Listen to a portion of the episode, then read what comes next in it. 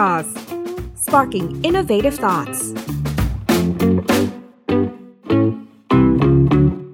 สวัสดีครับคุณผู้ฟังทุกคนขอต้อนรับเข้าสู่ Tech Source Podcast คุณกำลังอยู่กับผมโจอี้ชัยยุทธกิติชัยวัฒน์นะครับ วันนี้ผมอยากชวนทุกคนนะครับ มาพูดคุยและทำความรู้จักกับดรยุ้ยหรือผู้ช่วยศาสตราจารย์ ดรเกษราธัญลักษ์ภาค เพราะว่าในช่วง 3-4 เดือนที่ผ่านมานะครับ เราจะได้มีโอกาสเห็นดรยุ้ยเป็นหนึ่งในคณะทำงานของอาจารย์ชัดชาตินะครับและดรยุ้ยก็ยังดำรงตำแหน่งประธานที่ปรึกษานโยบายด้านยุทธศาสตร์และงบประมาณ รวมถึงที่ปรึกษาผู้ว่ากทม และยังเป็นกรรมการผู้จัดการบริษัทเสนา Development จำกัดมหาชนนะครับ วันนี้เราจะมาร่วมฟังวิสัยทัศน์ การทำงาน การบริหารคน มุมมองนะครับ รวมถึงวิธีการรับมือกับดิจิ t a ล Disruption ว่าดรยุ้ยมีมุมมองกับเรื่องนี้ยังไงบ้างครับ สวัสดีครับ ดรยุ้ยสวัสดีจ้าโจอี้สวัสดีท่านผู้ฟังทุกท่านนะคะอ่าผมขออนุญาตเรียกว่าพี่ยุ้ยแล้วกันนะเอาครับเลยจ้ะก่อนอื่นเนี่ยต็มที่อยากให้พี่ยุ้ยช่วยแนะนำตัวคร่าวๆ ถึงบทบาทที่ผ่านมาเพราะว่าทราบมาว่าเป็นอาจารย์มาก่อนหน้านี้ด้วยครับ พี่จริงๆก็ เริ่มต้นชีวิตการทำงานโดยการเป็นอาจารย์มหาวิทยาลัยนะคะ แล้วจริงๆ อันนั้นเป็นที่ที่ทำให้รู้จักท่านผู้ว่าก็คืออาจารย์ชัดชาติ ก็เป็นอาจารย์ด้วยกันที่ที่จุฬาจริง ๆ ตอนนั้นก็เป็นช่วงโอกาสที่ได้อยู่กับท่านเยอะมาก เพราะว่าก็ทำงานที่ปรึกษาด้วยกันท่านไปทำสำนักงานทรัพย์สินพี่ก็ตามไปทำด้วยอะไรเงี้ยนะคะอืมคือจุฬาจะมีสำนักงานทรัพย์สินอำของจุฬาพวกทำสยามทำอะไรเงี้ยจ้ะก็ก็เลยไปทำเอิ่มหลังจากนั้นเนี่ย พอดีในช่วงเวลาใกล้ ๆ กันเนี่ย พี่ก็พอดีว่าที่บ้านเนี่ย คุณพ่อไม่ค่อยสบาย พี่ก็เลยต้องเริ่มต้นเข้ามาทำธุรกิจในครอบครัว ก็คือเสนา development จริง ๆ วันนั้นก็คือเสนาวิลล่านะคะแล้วก็เริ่มเข้ามาทำแล้วก็ค่อยๆ แปลงเปลี่ยนเป็นเสนา development ในปัจจุบันนะคะ ก็ก็ทำมาเรื่อยๆ เพราะว่าโดยส่วนหนึ่งแล้วเราก็จะถามว่าเป็นธุรกิจครอบครัวเหมือนเดิมไหมก็ไม่ใช่สัทีเดียว เพราะว่า เดี๋ยวนี้เราก็ list ใช่ไหมคะเป็นบริษัทในตลาด แล้วก็เริ่มมีผู้ถือหุ้นเอิ่มต่างๆ มากมาย เราเริ่มส่วนใหญ่แล้ว project ของเสนาวันนี้เนี่ยพี่ว่าเกินครึ่งเนี่ยเป็น project ลูกครึ่ง ระหว่างเรากับญี่ปุ่น ดังนั้นก็ต้องบอกว่าจะบอกว่า project เป็นบริษัทครอบครัวคงไม่ค่อยถูกละนะคะ ในขณะเดียวกันเนี่ยในช่วงหลังเนี่ยพี่ก็ได้มีบทบาทเพิ่มอีกอย่างหนึ่งอันนี้ก็ต้องขอบคุณอาจารย์ชาติชาติที่ให้โอกาสนะคะ ก็ได้เอิ่มเริ่มต้นตั้งแต่ 2 ปีกว่าที่แล้ว ที่ท่านเริ่มประกาศว่าท่านจะเป็นอินดิพ n เดนต์แล้วก็ประกาศลงผู้ว่าใช่ไหมคะ ก็เริ่มต้นตั้งแต่ตั้งแต่ตอนประมาณอย่างนั้น แล้วก็ด้วยความสามารถของท่านเนี่ยก็เอ่อท่านก็นำพาพวกเราเข้ามาสู่กทมจริง ๆ นะคะอืมพี่ก็ตามห้อยมาด้วยครับวันนี้ก็เลยมาทำงานอยู่ในบทบาทของกทมด้วยค่ะ ผมว่าจะขออนุญาตย้อนกลับไปในสมัยที่พี่ยุ้ยเป็นอาจารย์หน่อยครับค่ะ อยากจะเล่ามุมมองในตอนที่เป็นอาจารย์ให้ฟังหน่อยครับว่าทำไมตอนนั้นเราถึง เลือกที่จะเป็นอาจารย์ แล้วเป็นมานานมากทราบมาว่า 18 ปี ใช่ใช่ก่อนที่จะผันตัวเองมาเป็นนักธุรกิจอย่างเต็มตัวใช่ค่ะในตอนนั้นเราหลงไหลอะไรในการเป็นอาจารย์นะครับ คือพี่ว่าด้วยความที่อายุไม่มากด้วยนะ แล้วพี่แบบว่าเป็นเด็กคณะเนาะก็คือพี่อยู่ที่คณะ ปัจจุบันเขาเรียก CBS จุฬาลงกรณ์ Business School นะคะอืมพี่จบคณะนั้น แล้วก็บางคนชอบบอกพี่ว่าเป็นงานที่เหงาทำไมเพราะว่าคบเพราะว่ามันเป็นอาจารย์เนี่ยเป็นงานที่ 80%เนี่ยทำงานคนเดียวอืมถูกไหมล่ะส่วนใหญ่แล้วเนี่ยคือเราเป็นอาจารย์เราก็สอนในห้องเราคงไม่ก็ไม่ได้เข้าไปสอนกันห้าหกคนใช่ไหมก็สอนคนเดียว แต่เผอิญว่าพี่ว่าเป็นความโชคดีของพี่ที่เอิ่มเป็นที่จุฬามันก็เลยมีงาน consult เยอะอืมงาน consult เนี่ยก็เป็นงานคล้ายๆว่าเป็น consult ภาษาอังกฤษอะไรเงี้ยนะคะ จุฬาจะมีบริษัทลูกที่รับงาน consult แล้วก็ก็เลยทำให้การเป็นอาจารย์สำหรับพี่เนี่ยเป็นเรื่องที่สนุกนะคือเหมือนกับว่าเอิ่มได้คิดได้พูด แล้วก็ได้ให้ความเห็นผ่านการเป็น consult อืมแต่จริง ๆ ขาดจิ๊กซอว์ตัวเดียวคือ ไม่เคยต้องปฏิบัติ ดังนั้นเนี่ยเอิ่มพี่ว่าช่วงแรกของพี่เนี่ยเต็มไปด้วยความมึนงงกับตัวเองนะเคยคิดว่าตัวเองรู้เรื่อง แต่เวลาทำจริง ๆ แล้วเนี่ยมันเหมือนกับคนละสเกลอะเหมือนพี่มาโตมาจาก textbook อะแต่ว่าเมื่อมันทำจริงปุ๊บเนี่ย มันจะเป็นละครสมัครเล่นกว่านั้นเยอะอะอืมนะ ซึ่งซึ่งก็พี่เลยต้องมาเรียนไปทำไป แล้วก็ค่อยๆ โตมันขึ้นมาอืม แต่ถือว่าวันนี้นี่บริษัทประสบความสำเร็จในระดับหนึ่งเลยนะครับ ที่เราได้เห็นในปัจจุบัน ก็เอิ่มยังหรอกอะพี่ว่าก็เอิ่มยังต้องพัฒนาอีกเยอะ ถามว่ามันก็มันก็โตขึ้นออร์แกนิกลี่ตามตามอ่าเวลาของมัน แต่ว่าก็เอิ่มถามว่าเรายังมีอะไรต้องพัฒนาอีกไหมพี่ว่ายังยังมีอะไรต้องพัฒนาอีกมากในแง่ของธุรกิจนะคะค่ะอืมให้พี่ยุ้ยช่วยแนะนำดีกว่าครับว่า ในปัจจุบันนะครับ คนมักจะพูดถึง soft skill ค่ะแล้วก็ hard skill กันบ่อยมากว่า มันจำเป็นกับยุคนี้เหลือเกินอืมในมุมมองของพี่ยุ้ยครับ มองเรื่องนี้ยังไงครับ พี่คิดว่าเอิ่มถ้าเราถ้าเรา define คำว่า hard skill หมายถึงวิชาการหน่อยๆ อะไรเงี้ยนะพี่ว่าเป็นอาจารย์เนี่ยมีแค่นั้นก็อาจจะได้ แต่ในทางกลับกันเนี่ย จริง ๆ แล้วเวลายิ่งพี่มาทำธุรกิจ แล้วยิ่งตอนนี้พี่มาอยู่ในเซกชันของ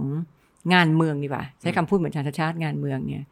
พี่รู้สึกว่า soft skill เนี่ยโอ้โหมีความสำคัญกับชีวิตมากเกินครึ่งของงานอืมของงานที่เป็นนะคะ คือเนื่องจากว่างานที่พี่ทำเนี่ยพุ่งตรงคือขายบ้าน คนขายบ้านเป็นร้อยปีแล้วอะมันไม่ใช่ธุรกิจแปลกใหม่อะไร แสดงว่าธุรกิจที่เราทำอยู่เนี่ยเป็นธุรกิจที่คนทำมาได้เยอะแยะ ปีปีหนึ่งมีคนโอนบ้านแสน unit แสดงว่าไม่ได้แปลกใหม่อะไร ถามว่าแต่การแข่งขันสูงมากเลยนะ มีคนทำเยอะแยะเลย ดังนั้นแต่ละบริษัทมีผลประกอบการที่ต่างกันเนี่ย แสดงว่าขึ้นอยู่ความสามารถของแต่ละบริษัทที่ต่างกันอืมแต่ไม่ได้ขึ้นอยู่กับความสามารถของคนใดคนหนึ่งเท่านั้นอืมแสดงว่าการเป็นทีมเวิร์กเนี่ยมีความสำคัญมาก สมมุติพี่บอกว่าพี่เป็น MD บริษัทนี้เอิ่มถ้าโจอี้ให้ย้ายพี่ไปอยู่อีกบริษัทหนึ่งทันทีเลยเนี่ย ผลประกอบการมันอาจจะไม่ได้ตามไปทันทีแบบนั้นนะพี่ก็ต้อง make sure ว่าพี่ไปสร้างทีมที่ดีพอถูกไหมคือซึ่งการสร้างทีมเนี่ย พี่ว่าคือ soft skill ระดับหนึ่งเลย ทำยังไงให้ทีมรู้สึกไว้ใจกันอืมทำยังไงให้ทีมรู้สึกเป็นน้ำหนึ่งใจเดียวกันนะคะ อันนี้เป็นเป็นเรื่องที่เอ่อพี่ว่ามีความสำคัญมากอืมอีเวนว่าเป็นอาจารย์เฉยๆนะ พี่ว่า soft skill ก็สำคัญ เพียงแต่ว่า contribution ของความสำคัญเนี่ยมันอาจจะมี ratio ที่ต่างกันอืมพี่ไม่อยากจะพูดว่า เฮ้ยไม่มี soft skill เองเจ๊งแน่นอน แต่พี่แค่จะกำลังพยายามความหมายว่า แต่ละงานเนี่ยเอ่อ exposure ของ soft skill ที่คุณต้องมีเนี่ย มันอาจจะมีบทบาทที่ต่างกันได้บ้าง อันนี้อาจจะพูดด้วยความลำเอียงได้ เพราะว่าพี่เคยเป็นอาจารย์มหาลัยมาก่อนครับ ก็เลยรู้สึกว่า part นั้นเนี่ยเอออืมพอได้ แต่ว่าอย่างไอ้ part ทุกวันนี้นี่ไม่ได้เลยอืมไม่มี soft skill สงสัยจะต้องตกงานใช่เลยครับ ผมเห็นภาพแล้วก็ผมเชื่อว่าคุณผู้ฟังก็น่าจะเข้าใจไปพร้อม ๆ กันว่า เราเห็นว่าบางงานมันอาจจะไม่ได้จำเป็นขนาดนั้นแต่บางงานก็จำเป็นเหลือเกิน บางทีเราอาจจะต้องมาเลือกดูว่างานที่เราทำเนี่ย มันจำเป็นมากน้อยแค่ไหน และจะได้พัฒนาในส่วนนั้นต่อไปค่ะทีนี้มาดูเรื่องของด้านการบริหารธุรกิจที่พี่ยุ้ยรับบทบาทในแนวคิดของบริษัทเสนา Development กันบ้างนะครับอืมในช่วงโควิดที่ผ่านมาคือทุกคนเนี่ยได้รับผลกระทบหมดเลยครับอืมไม่ว่าจะเป็นภาครัฐภาคเอกชน หรือว่าฟรีแลนซ์ต่างๆทั่วไปแต่กับบริษัทเสนา Development นะครับเรารับมือกับสถานการณ์ และแก้ปัญหาให้กับคนที่ทำงานให้เราอย่างไงบ้างครับ คือเอ่มอันคือจริง ๆ พี่ว่า ต้องบอกงี้มันเป็นมันเป็นสิ่งที่เกิดโดยที่พี่ว่าไม่คาดคิดแล้วก็ไม่มีใครสามารถที่จะเดาได้ว่ามันจะเกิดนะ แล้วปรากฏว่าสิ่งที่มันเกิดเนี่ยมันเกิดเอฟเฟกต์อยู่สองเรื่อง เรื่องแรกเนี่ยมันคือเอฟเฟกต์ในแง่สุขภาพของรวมถึงพนักงานตัวเองพนักงานพี่ด้วยเอฟเฟกต์ที่สองก็คือเอฟเฟกต์เรื่องธุรกิจนะคะมันตามกันมา จะว่าด้วยความโชคดีก็ได้ จริง ๆ พี่ก็ run ธุรกิจแบบค่อนข้าง conservative นะ จริง ๆ พี่ไม่ได้รู้หรอกว่าจะมีโควิด แต่พี่รู้แต่ว่า วิกฤตเศรษฐกิจเนี่ย อันนี้ก็อันนี้อันนี้เป็นมาจากทฤษฎีเหมือนกันว่า วิกฤตเศรษฐกิจในโลกปัจจุบันเนี่ยมันเกิดเร็วกว่าที่เราคาดอืมเมื่อก่อนมันจะมี curve ที่เราครับเรียนหนังสือมาเมื่อก่อนจะแบบว่าประมาณทุก 7 ปี 6 ปีอะไรเงี้ยอืมพี่ว่าเดี๋ยวนี้วิกฤตเศรษฐกิจเกิดเร็วกว่ามาก เพราะว่าเมืองไทยเนี่ยเขาเรียกว่า small open economy ใครเป็นอะไรกระทบมาเราเราเด้งตามได้ง่ายมาก เพราะเราเป็น small and open economy ดังนั้นเนี่ยเวลามีอะไรเกิดขึ้นเรากระทบหมดนะคะ ดังนั้นเนี่ยพี่รู้สึกว่าเดี๋ยวนี้ curve มันเร็วมาก โอเค มันก็เลยทำให้พี่รู้สึกว่าต้อง run ธุรกิจแบบ conservative หน่อยคำว่า conservative ของนักอสังหาเนี่ยคือกระแสเงินสด เพราะว่าธุรกิจพี่เนี่ยโชคดีที่สุดเลย คือของไม่เสีย คราวนี้เวลามาเกิดวิกฤตเนี่ย พี่ไม่ได้ตกใจมากกับเรื่องเงิน เพราะพี่เตรียมตัวตลอดเวลากับเรื่องนี้ครับแต่สิ่งที่พี่ตกใจกว่าคือเรื่องพนักงาน คือพี่ก็เป็นห่วงว่าเฮ้ยน้องๆในออฟฟิศ ที่บ้านเป็นไง พนักงานพี่จะหาวัคซีนยังไงอะไรเงี้ยนะมันไม่ใช่เรื่องการหยุดอยู่บ้านนะพี่ไม่ได้หมายเรื่องนั้นเลย หยุดอยู่บ้านเนี่ย แต่คำถามพี่คือว่าปลอดภัยหรือเปล่าใช่ไหมคะตอนนั้นพี่ก็โอ้โหใช้เวลาเยอะมากกับการหาวัคซีนครับนะคะเรียนตรงๆก็ก็ต้องหาในทุกวิถีทาง แล้วที่มันหนักไปกว่านั้นตอนหลังเนี่ยในช่วงระยะเวลาที่ไม่ต่างกันเนี่ยคือการปิดแคมป์คนงาน nature ของแคมป์คนงานคือคนงานมันอยู่ในพื้นที่ แล้ว nature ของคนงานคือโดยปกติแล้วเนี่ยมันจะมีรถพุ่มพวง แล้วปรากฏว่าพี่ก็ถามว่า เฮ้ยแล้วจะกินข้าวไงวะเออถูกปะรถพุ่มพวงห้ามเข้านี่ก็ไม่มีอาหาร ก็นั่นน่ะดิพี่ถึงได้บอกว่าตอนนั้นพี่แบบ เฮ้ย ประกาศปิดแคมป์เนี่ย คือคนเรามันจะอยู่ยังไงอะมันไม่มีข้าวกินไม่ได้ใช่ป่ะคือดังนั้นเนี่ยสิ่งที่เราทำก่อนตอนนั้นคือว่าพี่เข้าไปทุกไซต์เลยตื่นตีห้าทำได้ ก็สิ่งที่เราทำได้ก่อนวันแรกคือแบบ เอาละเอิ่มถุงเขาเรียกอะไรถุงยางชีพอ่าอ่าเข้าไป ปรากฏว่าพี่ก็เริ่มไปไซต์อีก ปรากฏพี่ก็เจอสิ่งที่เออเว้ยเราพลาด คือว่าคือมันเป็นคนเนี่ยโจอีดังนั้นเนี่ย ไม่มีใครกินอาหารแห้งอย่างนี้ทุกวัน จริงครับ ข้อแรกแล้วข้อสองคือ ในแคมป์คนงานเนี่ยนะมีคนท้อง มีเด็กเพิ่งเกิดอืมมีเด็กสามขวบคำถามคือกินอะไร แล้วมันก็จะเจอว่ากินอาหารแห้งทุกวันแล้วเบื่อ เลยเก็บผักแถวนั้นมากิน ท้องเสียกันทั้งแคมป์อย่างเงี้ยอ๋อมันก็เลยทำให้เราแบบเข้าไปแล้วเนี่ย ก็เรียนรู้อีก พี่ก็เปลี่ยนมีถุงยางชีพเด็ก เกิดขึ้นครับถุงยางชีพเด็กพี่ก็ไปซื้อแพมเพิร์สอืมพี่ก็ไปซื้อแบบว่าอะไรอะนมบ้างอืมอะไรที่งี้ยเหมาะกับเด็กทารก ใช่ใช่ครับมีเด็กแบบหลายอย่างอีกอะไรเงี้ยอืมแล้วก็ยาอะไรเงี้ยก็พี่ก็เปลี่ยน อันนี้ก็เป็นอันนี้เป็นประสบการณ์นะว่าถ้านั่งอยู่ในออฟฟิศเนี่ยคิดไม่ออกแน่นอนอืมเราจะคิดว่ามาม่าปลากระป๋องเนี่ยดีแล้ว เพราะว่ามันเก็บไว้ได้นานอืมใช่ไหมคะแต่เวลามันเป็นคนปุ๊บเนี่ย มันเป็นเลือดเนื้อเนาะดังนั้นเนี่ยเอิ่มการลงพื้นที่เนี่ยเป็นตัวสอนพี่วันแรกเลยว่า งานบางงานเนี่ย ถึงฉลาดกว่านี้มาก ๆ พี่ว่าก็คิดไม่ออกอืมถ้าเราไม่ได้ไปสัมผัสจริง ๆ อันนี้เป็นตัวสอนมดังนั้นก็ตอนนั้นก็ยุ่งวุ่นวายเรื่องเนี้ยแล้วก็วุ่นวายกับเรื่องการแยกคนเอิ่มติดไม่ติดในแคมป์ครับแล้วก็หาวัคซีนให้คนงานในแคมป์อืมจริง ๆ แล้วในแคมป์เนี่ยถ้าเปรียบเสมือนเมืองเล็ก ๆ เมืองหนึ่งที่เราเป็นเหมือนเออเจ้าเมืองเข้าไปดูแลเลยนะครับ ถ้าเราอาจจะเปรียบเทียบไปเห็นภาพแบบนั้น เพราะว่าก็ก็จะได้มีผู้คนหลากหลายแล้วเราก็เป็นเหมือนแบบ คนที่เข้าไปช่วยเหลือ พวกเขาเป็นเหมือนการซ้อมงานเมืองเล็กๆ ก่อนเข้าสู่สนามจริงเหมือนกันนะครับพี่ก็ระดับหนึ่งเหมือนกันคือมันพี่ว่ามันมันสอนพี่ในแง่ของการแบบว่าเอิ่มว่าคนมีหลายแบบนะ จริง ๆ แล้วแล้วก็เอิ่มสิ่งที่เขาต้องการเนี่ย ไม่ได้เป็นการเรียกร้องที่มากเกินไปเลยอืมจริง ๆ แล้ว อันนี้ก็เป็นเป็นประสบการณ์ที่ดีของพี่ในการที่จะเอาไปใช้ในการแก้ปัญหาเรื่องต่างๆอะนะอื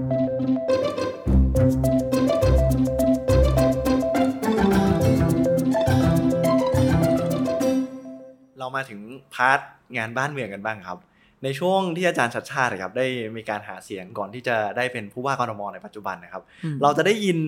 เอ่อการหาเสียงนโยบายก้าวด้านก้าวดีครับ ทีนี้ก็เลยอยากจะถามพี่ยุ้ยครับว่า เมืองที่น่าอยู่ในมุมมองของพี่ยุ้ยอะครับ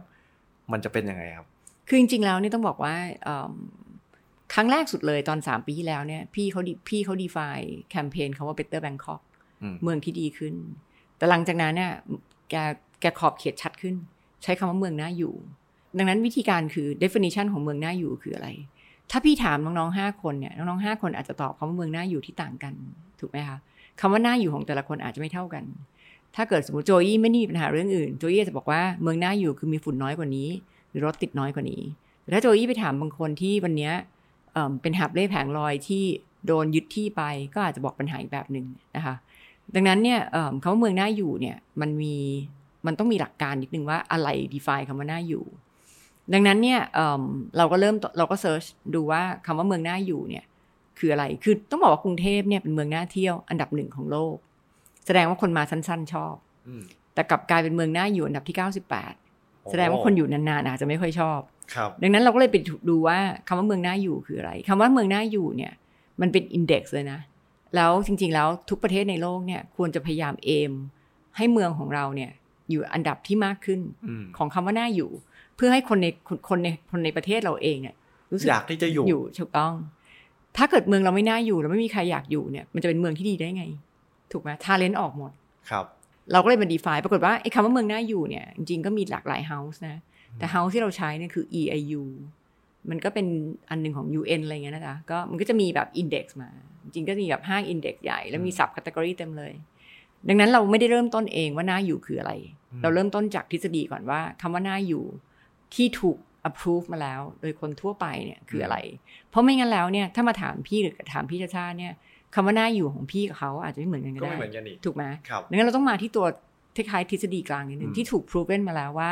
ทั้งหมดเนี้ยคือ umbrella ของคำว่าน่าอยู่ มันควรจะมีอะไรบ้าง ใช่ ดังนั้นนี่คือที่มาครับปรากฏว่าเมื่อเรามาทำปุ๊บเนี่ยมันออกมาแบบสองสามร้อยนโยบายครับเราก็บอกหูจะพูดสองสามร้อยเลยอาจจะยาก พี่เขาก็เลยมาอันนี้อันนี้ต้องอันนี้ประโยชน์อันนี้คือต้องต้องยกเครดิตให้พี่เขา พี่เขามากรุ๊ปปิ้งเป็นเก้าครับเก้าด้านอืมเพื่อที่จะทำให้เราพูดได้ง่ายขึ้น communication อืมได้ง่ายขึ้น คือพี่แบ่งนโยบายเป็นสองประเภทนะจ๊ะบางประเภทเนี่ยต้องบอกว่าเป็นประเภทที่ว่า ทำในแง่จำนวน ยกตัวอย่างเช่นทำสวน เราบอกว่านโยบายเราคืออยากให้มีสวนทุกสิบห้านาที คือคือนโยบายเนี้ยเริ่มเกิดจากนี้จ้ะคือพวกพี่ก็ไปชุมชนเยอะ แล้วก็เหมือนกับว่าบางทีเนี่ยไปชุมชนแบบรามอินทราอะไรเงี้ยใส่ใหม่เงี้ย คนเหล่านี้ไม่ไปสวนลุมหรอก มันไกล เขาต้องการแค่สวนแบบออกกำลังใกล้ๆบ้านถูกปะครับดังนั้นเนี่ยมีสวนลุมใหญ่กว่านี้สิบเท่าก็ไม่มีประโยชน์อืมสำหรับคนกลุ่มนั้นอะดังนั้นสิ่งที่เราต้องการคือว่าต้องการพ็อกเก็ต พาร์คสำหรับคนใกล้ๆชุมชน จะได้ไม่ลำบาก ยิ่งผู้สูงอายุจะได้ยิ่งไม่ลำบากคราวนี้ก็เลยมีนโยบายนี้ขึ้นมานโยบายนี้ยากที่ไหน ยากที่จำนวนอืมไม่ได้ยากที่กับการบอกว่าทำสวนขึ้นมาในกรุงเทพหน่อย พี่ว่าทำสองสองสามสวนไม่ยากครับ แต่ทำให้เกิดสวนแบบที่ประเภทที่ว่าที่มีทุกที่สิบห้านาทีครับอันนี้ยากกว่าอืใช่ไหมดังนั้นอันเนี้ยเป็นนโยบายที่ไม่ได้ยากที่คิด ไม่ต้องคิดเยอะละยากที่ปฏิบัติอืมจะหาสวนยังไงให้ได้ แต่อย่างบางนโยบายเนี่ยต้องยอมรับว่าต้องกลับมาคิดอีก เช่นครับแต่ตอนเนี้ยเมื่อเช้าก็เพิ่งประชุมกันมา คือว่านโยบายเรื่องเกี่ยวกับหับเล็บแผงลอยอืมเอิ่มหับเล็บแผงลอยเนี่ยเป็นต้องเรียกว่าเป็นนโยบายที่มีการโจทย์จันเยอะในหลายช่วงช่วงๆคือแบบว่า ในบางยุคเนี่ยเราเคยมีหับเล่มากถึงหกร้อยกว่าจุดอืมมีหาบเล่สองหมื่นกว่ารายที่อยู่ภายใต้สังกัดกทม วันนี้มีอยู่ประมาณแปดสิบจุด หายไปเยอะมากเลยนะอะ ดังนั้นเนี่ยเอิ่มแล้ววันเนี้ยเรากำลังคิดว่าเราจะเอากลับมานะคะแสดงว่ามันก็ต้องมีที่มาก่อนว่าทำไมตอนแรกมันลด ถูกไหมเพราะตอนนั้นเรากำลังคิดว่าเมืองอยากให้เมืองสะอาดก็เลยลด แต่วันนี้เรากำลังคิดว่าไม่ เราคิดว่าเราควรได้ทั้งสองเรื่องทำให้เมืองทั้งสะอาดด้วยแล้วได้จำนวนหาบเล่แผงลอยที่กลับมาเยอะขึ้นด้วย เพราะเนื่องจากก็เป็นแหล่งการกินอยู่ของทั้งคนซื้อและคนขายใช่ถามว่าหาบเล่เนี่ยจะขายได้จะมีเยอะได้ยังไง ถ้าไม่มีใครซื้ออืมถูกไหม เราจะบอกว่าหาบเล่เนี่ย เป็นปัญหาของคนขายอยากขายเยอะๆไม่ได้ ถ้าไม่มีใครซื้อไม่มีหาบเล่หรอกอืมแสดงว่าจริงๆแล้วอะแบบหาบเล่ประเภทหน้าหน้าออฟฟิศใหญ่ๆอะอืมคนซื้อก็คือคนในออฟฟิศนี่แหละมันถูกมีไหม demand supply ถูกต้อง พี่มักจะชอบพูดอย่างนี้บอกว่ามันมี equilibrium แล้วเรียบร้อย ต้องบอกว่าพี่ว่าคำว่าน่าอยู่ของคนทุกคนเนี่ย ลึกๆแล้วเนี่ย ไม่ต่างแต่คนบางคนมีบางอย่างแล้ว แต่คนบางคนยังไม่มีบางอย่างครับ คำว่าน่าอยู่ของเขาเวลาเขาเป็น first เป็นเหมือนกับว่า top of mind อะมันออกมาเลยพูดไม่เหมือนกัน เช่น ถ้าคนที่มีรายได้น้อยเนี่ย บอกถ้าถามเขาว่าทำไงให้หน้าอยู่ เขาจะตอบว่าขอรายได้เยอะกว่านี้อ่ถ้าคนที่ตกงานถามเขาว่าทำไงให้เมืองน่าอยู่ ก็จะตอบว่าขอให้เป็นเมืองที่มีงานทำง่ายกว่านี้อืมแต่ขณะเดียวกันถ้าเกิดเป็นคนที่มีรายได้ดี มีงานทำดี แล้วเอิ่มแต่รู้สึกแพ้ฝุ่นก็อาจจะตอบว่าเมืองน่าอยู่สำหรับเขาคือทำให้ฝุ่นน้อยกว่านี้อืม แต่จริง ๆ แล้วเนี่ย ถ้าคนที่เคยตอบว่าเป็นเมืองน่าอยู่แบบฝุ่นน้อยเนี่ย ถ้าวันนั้นไม่มีรายได้ พี่ว่าเขาคงตอบรายได้ก่อนเหมือนกันแหละครับนะจ๊ะดังนั้นเนี่ยเอิ่มพี่ถึงพูดกับหลายที่มากว่า พี่ว่ากรุงเทพเนี่ยอืมเป็นเมืองที่เป็นเมืองน่าอยู่สำหรับคนบางคน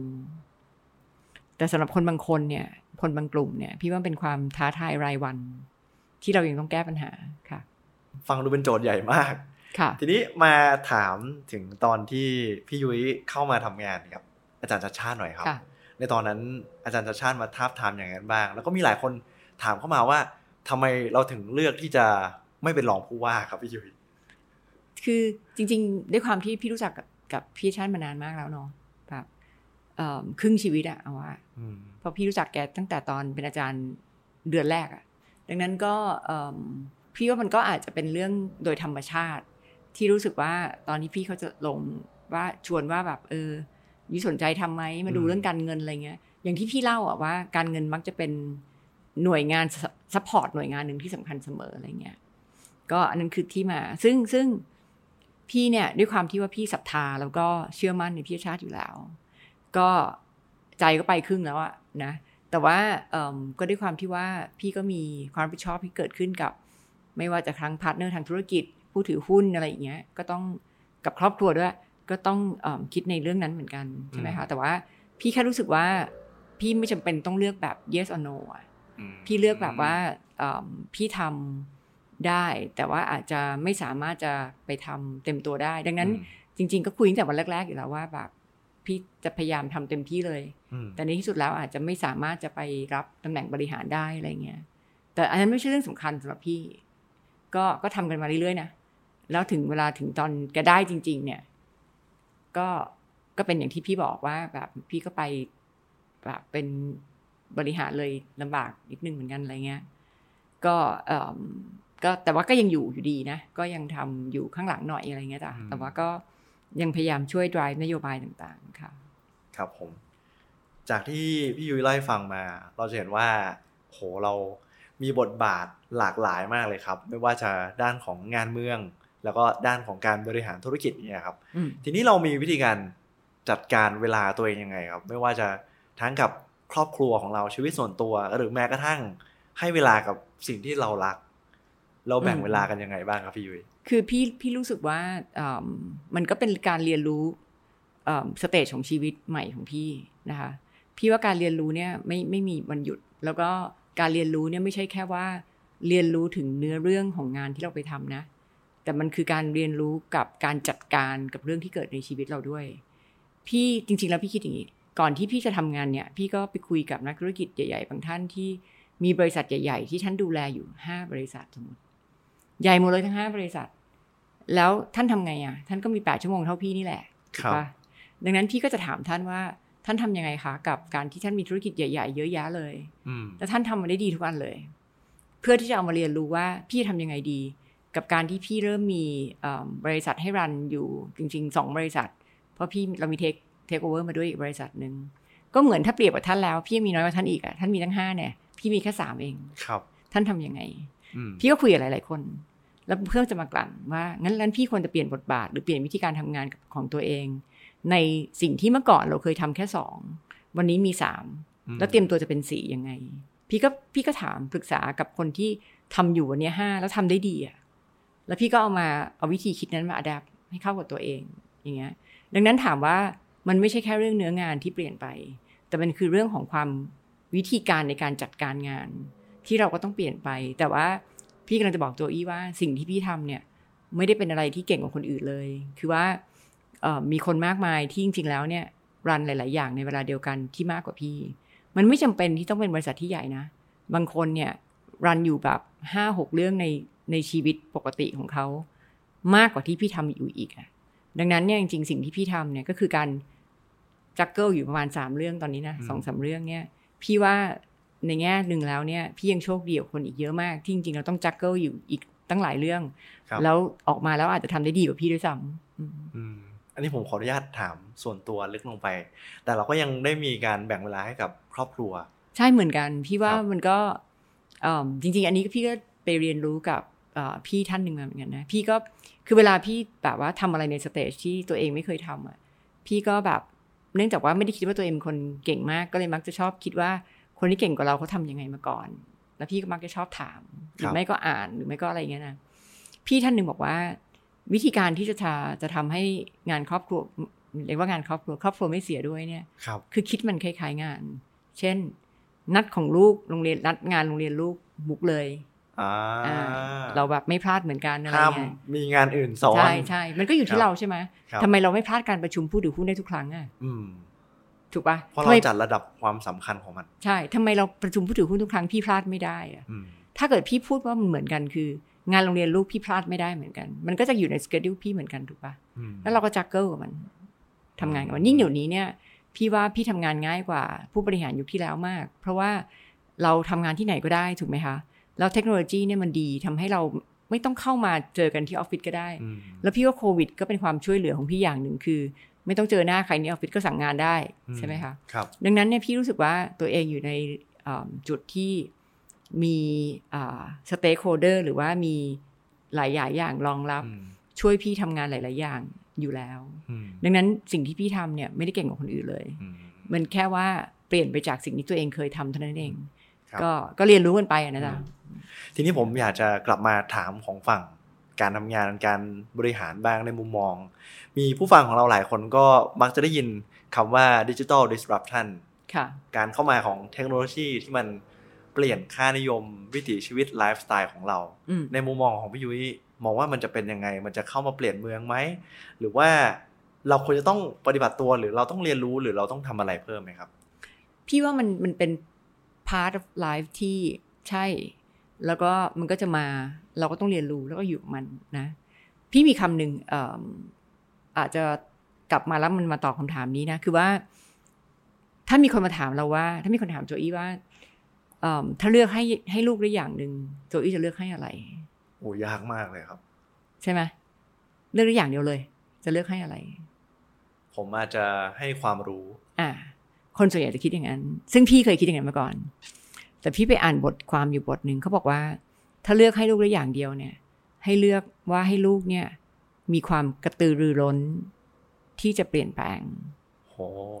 ความหมายของเขาคือว่า ถ้าเกิดสมมุติว่าลูกเนี่ยเอ่อมีความกระตือรือร้น ลูกก็จะกระตือรือร้น อยากที่จะเรียนเก่ง คือเมื่อไหร่ก็ตามที่ลูกคิดว่าอะไรดีกับลูก แต่ลูกแล้วลูกมีนิสัยนั้นอยู่ในตัว คือกระตือรือร้นเนี่ย ลูกก็จะกระตือรือร้นเพื่อทำสิ่งนั้น ถ้าเขาคิดว่ามันดีกับตัวเขา พี่ว่าอันนี้ก็คล้ายๆกัน คือว่าถ้าเราคิดว่าดิจิตอลเนี่ยมันมันมาในโลกใบนี้แล้ว มันช่วยเรา เราก็ต้องกระตือรือร้นในการที่จะเข้าไปเข้าใจมัน แล้วก็อยู่กับมัน แล้วจะใช้ประโยชน์จากมันให้เต็มที่ ในแง่นักธุรกิจเนี่ย มันจะไม่ได้คิดแค่นั้น นักธุรกิจจะคิดมากอีก step หนึ่งคือ เราจะใช้มันเพื่อทำให้ตัวเราเนี่ยก่อให้เกิดความสามารถในการแข่งขันกับคนอื่นยังไง แต่ถ้าเราคิดในฐานะเราเป็นผู้บริโภคเนี่ย จริง ๆ คือเมื่อมีมันแล้วเนี่ย มันช่วยทำให้ชีวิตเราคอนเวเนียนขึ้นยังไงอืมแต่ว่าถ้าเป็นนักธุรกิจจะคิดในคอนเท็กซ์ที่มากกว่านั้นหน่อย แต่พี่ว่ามันไม่ได้ต่างอะไรกับคำว่าสำหรับพี่นะกระตือรือร้น คืออืมอย่างวันเนี้ยธุรกิจบ้านเนี่ยพี่ว่าเป็นธุรกิจที่ disrupt น้อยมากแล้ว เรายังสร้างบ้านใช้อิฐใช้ปูนหลังคาเหมือนเดิมเลย ยังน้อยเหรอะครับ พี่ว่าน้อยมาก ถ้าเทียบกับอืมสื่อ ครับเห็นด้วยสื่อครับเนี่ย upside down เลยนะอืมนะ แต่ถามว่าบ้านเนี่ยวันเนี้ยก็ยังก่อสร้างกันอยู่เหมือนเดิม อย่างเก่งเป็น precast แล้วก็เป็น tunnel form อะไรเงี้ยนะยังใช้คนงานเยอะเหมือนเดิมเลย สิ่งที่เปลี่ยนเคยรู้ไหมเมื่อก่อนติดป้าย เมื่อก่อนลงไทยรัฐครับเดี๋ยวนี้ซื้อสื่อออนไลน์อืมดังนั้นจริง ๆ แล้วเนี่ยสิ่งที่เปลี่ยนเนี่ยคือการเข้าถึงผู้บริโภค คือ channel of distribution channel of communication แต่ product itself ไม่ได้เปลี่ยน แต่ถ้าเราเปรียบเทียบกับบางธุรกิจเนี่ยนะเปลี่ยนหมดทั้งกระบุงเลย เปลี่ยนทั้ง product เปลี่ยนทั้ง process อืมถูกไหมพี่ว่านั้นยากกว่าเยอะ แล้วเวลามันเปลี่ยนทั้ง product เนี่ยนะแล้วเวลามันเปลี่ยนเร็วมากๆเนี่ยเราแทบจะไม่ดูด้วยซ้ำว่าอะไรคือ product ของเรา แต่อย่างพี่เนี่ยบ้านเนี่ยพี่รู้เสมอบ้านคือยังไงต้องซื้อที่อะแต่ว่าถ้าอย่างเป็นสื่อเนี่ยพี่เนี่ยรู้สึกว่าคนทำสื่อแล้วผ่านตรงนี้มาได้นี่เก่งมากนะเพราะว่าเมื่อก่อนเนี่ยสื่อเนี่ยตั้งแท่นคือต้องมีโรงพิมพ์สำหรับพี่ก็คือเหมือนต้องซื้อที่ แต่วันดีคืนดีเนี่ยสื่อไหนมีโรงพิมพ์เริ่มแย่แล้ว ถูกปะ นั้นเปลี่ยนไปเร็วมาก แล้วมันเร็วกระแสนี้เร็วกว่าที่เราคิดเยอะมากอืมในขณะเดียวกันพี่วันเนี้ยยังซื้อที่อยู่เลยสิบปียี่สิบปีที่แล้วพ่อพี่ทำก็ซื้อที่ วันนี้พี่ก็ต้องซื้อที่ อาจจะไม่ได้เปลี่ยนแปลงมาก แต่อาจจะแค่ในเรื่องของการโปรโมตต่าง ๆ อย่างที่พี่วิบอก คือมันเปลี่ยนสองเรื่อง เรื่องหนึ่งเนี่ยคือ distribute คือ channel ของ communication เนี่ยเปลี่ยนอืมแน่ๆแต่อันที่สองคือการเปลี่ยนไลฟ์สไตล์อืมเปลี่ยนการเปลี่ยนไลฟ์สไตล์ผู้บริโภคเนี่ยมันมีแบบเปลี่ยนน้อยเปลี่ยนมาก เปลี่ยนน้อยคือ เช่น เนี่ยคนบอกว่าเนี่ยออฟฟิศเอ้ยเดี๋ยวนี้บ้านเนี่ยเป็นทุกอย่างคุณละ ต้องมีทั้งออฟฟิศด้วยมีเป็นฟิตเนสในบ้านด้วยอะไรเงี้ยครับสำหรับพี่อันนี้ก็ไม่ได้เปลี่ยนมาก เพราะมันอืมคือแค่เปลี่ยนฟังก์ชัน ยังไงบันไดก็ต้องมี ห้องน้ำก็ต้องมีนะ ห้องนอนครับก็ต้องมี แต่เปลี่ยนฟังก์ชันหน่อยใช่ป่ะอืมแต่ที่เปลี่ยนมากคืออย่างนี้ ใช่หรือไม่ว่าคนเราจะไม่อยากเป็นเจ้าของบ้านแล้ว ถ้าใช่คนจะเอิ่มเช่าตลอดไปใช่ไหม ถ้าใช่แสดงว่าพี่ทำบ้านเยอะเท่าเดิมไม่ได้แล้วนะอืมอะแต่ถ้าใช่สิ่งที่ต้องคิดต่อมาคือว่า แสดงว่าคนเหล่านั้นจะเช่าไปเรื่อยๆ แล้วในที่สุดแล้วเนี่ย เมื่อถึงเวลาตอนเขาเกษียณปุ๊บเนี่ยเขาจะเอารายได้ที่ไหนมาเช่าบ้านต่ออืมถูกปะอ้าวแต่ถ้าใช่ก็แสดงว่าหลังจากหกสิบเขาต้องเช่าต่อเหมือนกัน แสดงว่าเขาต้องมีเงินเก็บระดับหนึ่งนะอะงั้นแสดงว่าเราควรต้องทำบ้านเพื่อคนชราหรือเปล่า อะไรอย่างเงี้ย อันนี้คือการเปลี่ยนแปลงเชิงสินค้าครับ แต่แต่ไม่ว่าจะเปลี่ยนแปลงเชิงสินค้าแบบนี้ยังไงเนี่ยมันก็เป็นการเปลี่ยนแปลงที่ไม่ได้รวดเร็วมากอืมคือถามว่ามีกระแสไหมว่า คนไม่อยากซื้อบ้านแล้วเดี๋ยวนี้ เด็กมีเหมือนกันบอกว่าเช่าดีกว่าใช่เหมือนรถอะ บอกว่าไม่ซื้อแล้วเดี๋ยวนี้เราเช่าเป็นชั่วชั่วๆคราวก็ได้อืมถูกไหมหรือไม่ก็กราฟเอาก็ได้อะไรอย่างงี้ใช่ปะมันก็เหมือนกันอะแต่ถามว่ารถยังเต็มถนนเลยวันเนี้ยอืมถูกไหมคะดังนั้นสิ่งพี่ว่าอย่างสำหรับพี่นะ พี่ว่ารถกับบ้านเนี่ย เปลี่ยนน้อยในเชิง product ครับอะแต่ว่า บางบางธุรกิจเนี่ย พี่ว่าเปลี่ยนหนักมากอืมอัพไซด์ดาวมากๆ ครับ เมื่อสักครู่พี่ยุ้ยพูดถึงว่าเราควรจะปลูกฝังการกระตือรือร้นที่จะเปลี่ยนแปลงอืมทีนี้ถ้าในแง่ของการบริหารเมืองครับ เราจะมีวิธีการยังไงที่ทำให้ผู้คนนะครับ เข้าใจถึงความต้องการที่จะต้องกระตือรือร้น เพื่อรับมือกับการเปลี่ยนแปลงหรือเปลี่ยนแปลงอะไรบางอย่าง เราจะให้พวกเขาได้เข้าใจเรื่องนี้ยังไงครับอืมพี่ว่านี้ต้องต้องชื่นชมท่านอาจารย์ชาตินะพี่ว่าท่านทำให้เราเห็นอยู่นะวันนี้ถึงการเปลี่ยนแปลง มีคนหลายคนถามพี่ว่าท่านนี่ใช้โซเชียลมีเดียเก่งมากอะไรอย่างนี้นะ พี่พี่รู้สึกว่าเอ่อจริง ๆ แล้วเนี่ยมันไม่ใช่แค่นั้น จริง ๆ แล้วเนี่ยมันเป็นองค์ประกอบที่มาด้วยกัน พี่ถามว่าถ้าวันเนี้ยไม่มีหัวเว่ยไม่มีเสี่ยวมี่อะอืมพี่ว่า การการที่เราจะ drive ให้เมืองเปลี่ยนเร็วขนาดนี้อาจจะไม่ได้ก็ได้ ถามว่าทำไม เพราะว่าถ้าทุกคนต้องซื้อ iPhone เป็นสมาร์ทโฟนเท่านั้นเนี่ย จะมีคนอีก segment หนึ่งเลยนะ ซื้อไม่ได้ เวลาซื้อไม่ได้แสดงว่าเขายังต้องใช้โทรศัพท์แบบที่ไม่มีรูปอะไรให้เห็น Facebook ขึ้นได้ไม่เร็วถูกไหมถ้าอย่างนั้นคน segment หนึ่งเลยอะจะไม่สามารถเข้าถึงโซเชียลมีเดียได้ดีขนาดนี้ ดังนั้นถามว่าเราจะ drive ผ่านโซเชียลมีเดียได้ง่ายขนาดนี้ไหมไม่ แต่พอเดินวันนี้ อ่อมันมาอยู่ในยุคที่โทรศัพท์มือถือสมาร์ทโฟนเนี่ยมันราคาถูกมาก เข้าถึงทุก segment นะพี่พูดตรงๆนะ ชุมชนยังมีเลยอะอืมสมาร์ทโฟนเนี่ย เพราะถ้าไม่มีสมาร์ทโฟนเนี่ยแอปเป๋าตังค์เขาใช้ไม่ได้ แอปจริงถุงครับทองเขาใช้ไม่ได้อืมตอนที่จ่ายคนละครึ่งครับดังนั้นเป็นตัว proof ให้เราเห็นว่าชุมชนหาบเร่ยังมีสมาร์ทโฟนเลย ดังนั้นแสดงว่าทุก segment ในเมืองไทยมีสมาร์ทโฟนหมดแล้วอืมแสดงว่าอะไร แสดงว่าวันเนี้ย drive ผ่านโซเชียลมีเดียเนี่ยเข้าถึงทุกคนละอืม แต่ถ้าเกิดวันเนี้ยย้อนกลับไปสิบปีที่แล้ว แล้วสมาร์ทโฟนมีแค่ Apple กับมีแค่ซัมซุงพี่ว่าไม่ว่าจะเป็นใครก็แล้ว แต่อาจจะ drive ไม่ได้มากขนาดนี้ ดังนั้นเนี่ยพี่รู้สึกว่าจริงๆแล้วเนี่ย มันเป็น very very good timing ครับในการที่เราจะ drive ในการเปลี่ยนแปลง เพราะเนื่องจากว่าหลายอย่างเนี่ยมันบรรจบมาด้วยกัน คือไม่มีใครในห้องนี้เลยที่นั่งนั่งอยู่กับเราโจอี้ที่ไม่มีสมาร์ทโฟน ถูกไหมครับ แล้วก็ทุกคนก็ใช้สมาร์ทโฟนได้คล่องด้วยอืม เพราะสมาร์ทโฟนเนี่ยอยู่กับเรามานานระดับหนึ่งละอันที่สองเนี่ยคือว่ามีสื่อเยอะมากที่ผันตัวเองมาเป็นโซเชียลมีเดียแสดงว่าเวลาเราออกข่าวครั้งหนึ่งโซเชียลมีเดียกระแทกมาทั้งวันเลย ข่าวเดียวกันเนี่ย เวลาต่างกันหนึ่งชั่วโมงเนื้อจะต่างกันละเรียบร้อยถูกไหมดังนั้นเนี่ยแล้วเราก็เคยชินกับมันแล้วด้วย ดังนั้นเนี่ยพี่รู้สึกว่ามันเป็นช่วงเวลาที่จริง ๆ แล้วเนี่ยมันพร้อมไม่มีเวลาไหนเหมาะเวลานี้ละพี่อาจจะใช้ศัพท์นักวิชาการหน่อย equilibrium มันได้แล้วอะ มันได้ทุกอย่างอะอืมคือถ้าเกิดเราไปอยู่สิบปีที่แล้วเนี่ย มันอาจจะ drive ไม่ง่ายขนาดนี้ ก็เลยทำให้พี่รู้สึกว่ามันก็เป็นเรื่องที่มาบรรจบกันนะ แล้วก็อืมอ่าไม่มีพี่ก็เลยรู้สึกว่าไม่มีช่วงไหนดีกว่าช่วงนี้ละถ้าเราอยากจะ drive ความเปลี่ยนแปลงค่ะดังนั้นเนี่ยเอิ่มความกระตือรือร้นในการเปลี่ยนแปลงเนี่ย พี่ว่าคือคีย์สำคัญ คือถ้าเราบอกว่าเนี่ยช่วงเนี้ยควรเปลี่ยนละแต่เราขี้เกียจ คือเราขี้เกียจครับคือเราเออช่างมันเถอะว่ะฉันใช้ชีวิตเหมือนเดิมก็ได้เว้ยอ่านหนังสือพิมพ์วันนี้พี่ยังซื้อไทยรัฐอยู่เลยอะแสดงว่าพี่อ่านไทยรัฐก็ได้นะ ไม่ต้องครับอ่านโซเชียลมีเดียพี่ก็ยังมีชีวิตได้เพราะไทยรัฐยังพิมพ์อยู่เหมือนกันครับแต่พี่รู้สึกว่าไม่ได้ พี่จำเป็นต้องเปลี่ยนอืมเพราะไม่งั้นพี่ไม่ทันโลกมอ่าอย่างเงี้ยพี่รู้สึกว่าการกระตือร้นถึงความเปลี่ยนแปลงเนี่ยเป็นคีย์สำคัญที่ทำให้เราเนี่ยสามารถที่จะ pacing ตัวเองไปกับสิ่งที่โลกเปลี่ยนแปลงได้ค่ะถ้าคุณผู้ฟังที่ได้ฟัง ทุกคำถามและทุกคำตอบของพี่ยุ้ยเนี่ยจะเห็นได้ว่า ในคำตอบต่างๆเหล่านั้นเนี่ยจะมีวิธีการแก้ไขปัญหา ไม่ว่าจะฝั่งจากมุมมองของผู้บริโภค แล้วก็รวมถึงการทำธุรกิจที่พี่ยุ้ยเล่าในหลาย ๆ มุมให้เราฟังนะครับ สุดท้ายนี้อยากให้พี่ยุ้ยฝากอะไรถึงคุณผู้ฟังหน่อยครับ ไม่ว่าจะในแง่ การที่พวกเขาต้องเจอกับโอ้โหปัญหาเยอะมากจากที่เราพูดคุยกันจะมีวิธีการแนะนำว่าพวกเขาควรจะทำยังไง หรืออยากจะบอกอะไรพวกเขาไหมครับ พี่เรียนแบบคำพูดของซิกมันฟรอยนะ เขาบอกว่าช่วงระยะเวลาที่ลำบากที่สุดเนี่ย เวลามันผ่านไปแล้วเนี่ย เรามองกลับมาเนี่ย มันจะเป็นช่วงเวลาที่สวยงามที่สุด เพราะเราจะรู้สึกว่าเราภูมิใจที่เราผ่านไปได้ คือพี่รู้สึกว่าคริสิสยังไงก็ต้องมีวันจบ สงครามยังไงก็มีวันจบแล้วพี่ว่าคนที่จะสามารถที่จะ อยู่รอดกับมันได้เนี่ย จริง ๆ คือคนที่ยังไม่เลิกกับมัน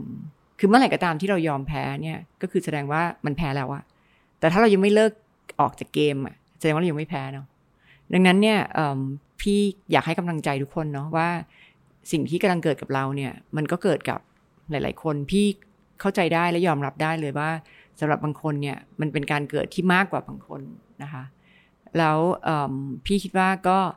ไม่ว่าอย่างไรก็ดีเนี่ยในทางแก้ปัญหาต่างๆ ที่อาจจะบางครั้งมันยาก แต่สิ่งที่สำคัญที่สุดเนี่ยพี่ว่าคือกำลังใจ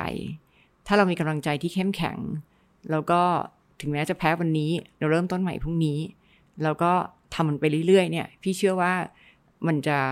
ทำให้เราเนี่ยมีโอกาสในการที่จะก้าวข้ามผ่านไปเนี่ย ได้มากกว่าคนที่ยอมแพ้ตั้งแต่เริ่มต้นนะคะ ก็อยากให้กำลังใจทุกคนนะคะ จริงๆทุกคนมีปัญหาหมด แล้วก็บางทีมันแบบ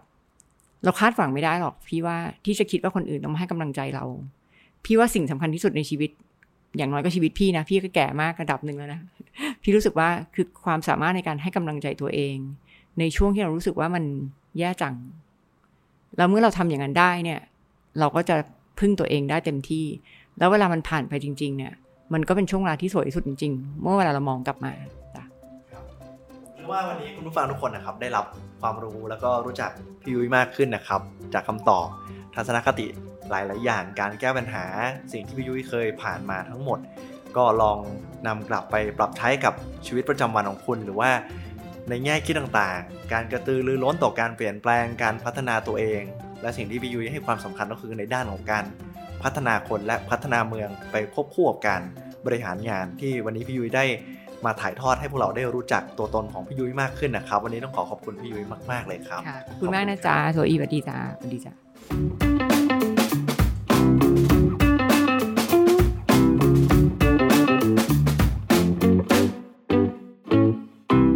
Tech Sauce,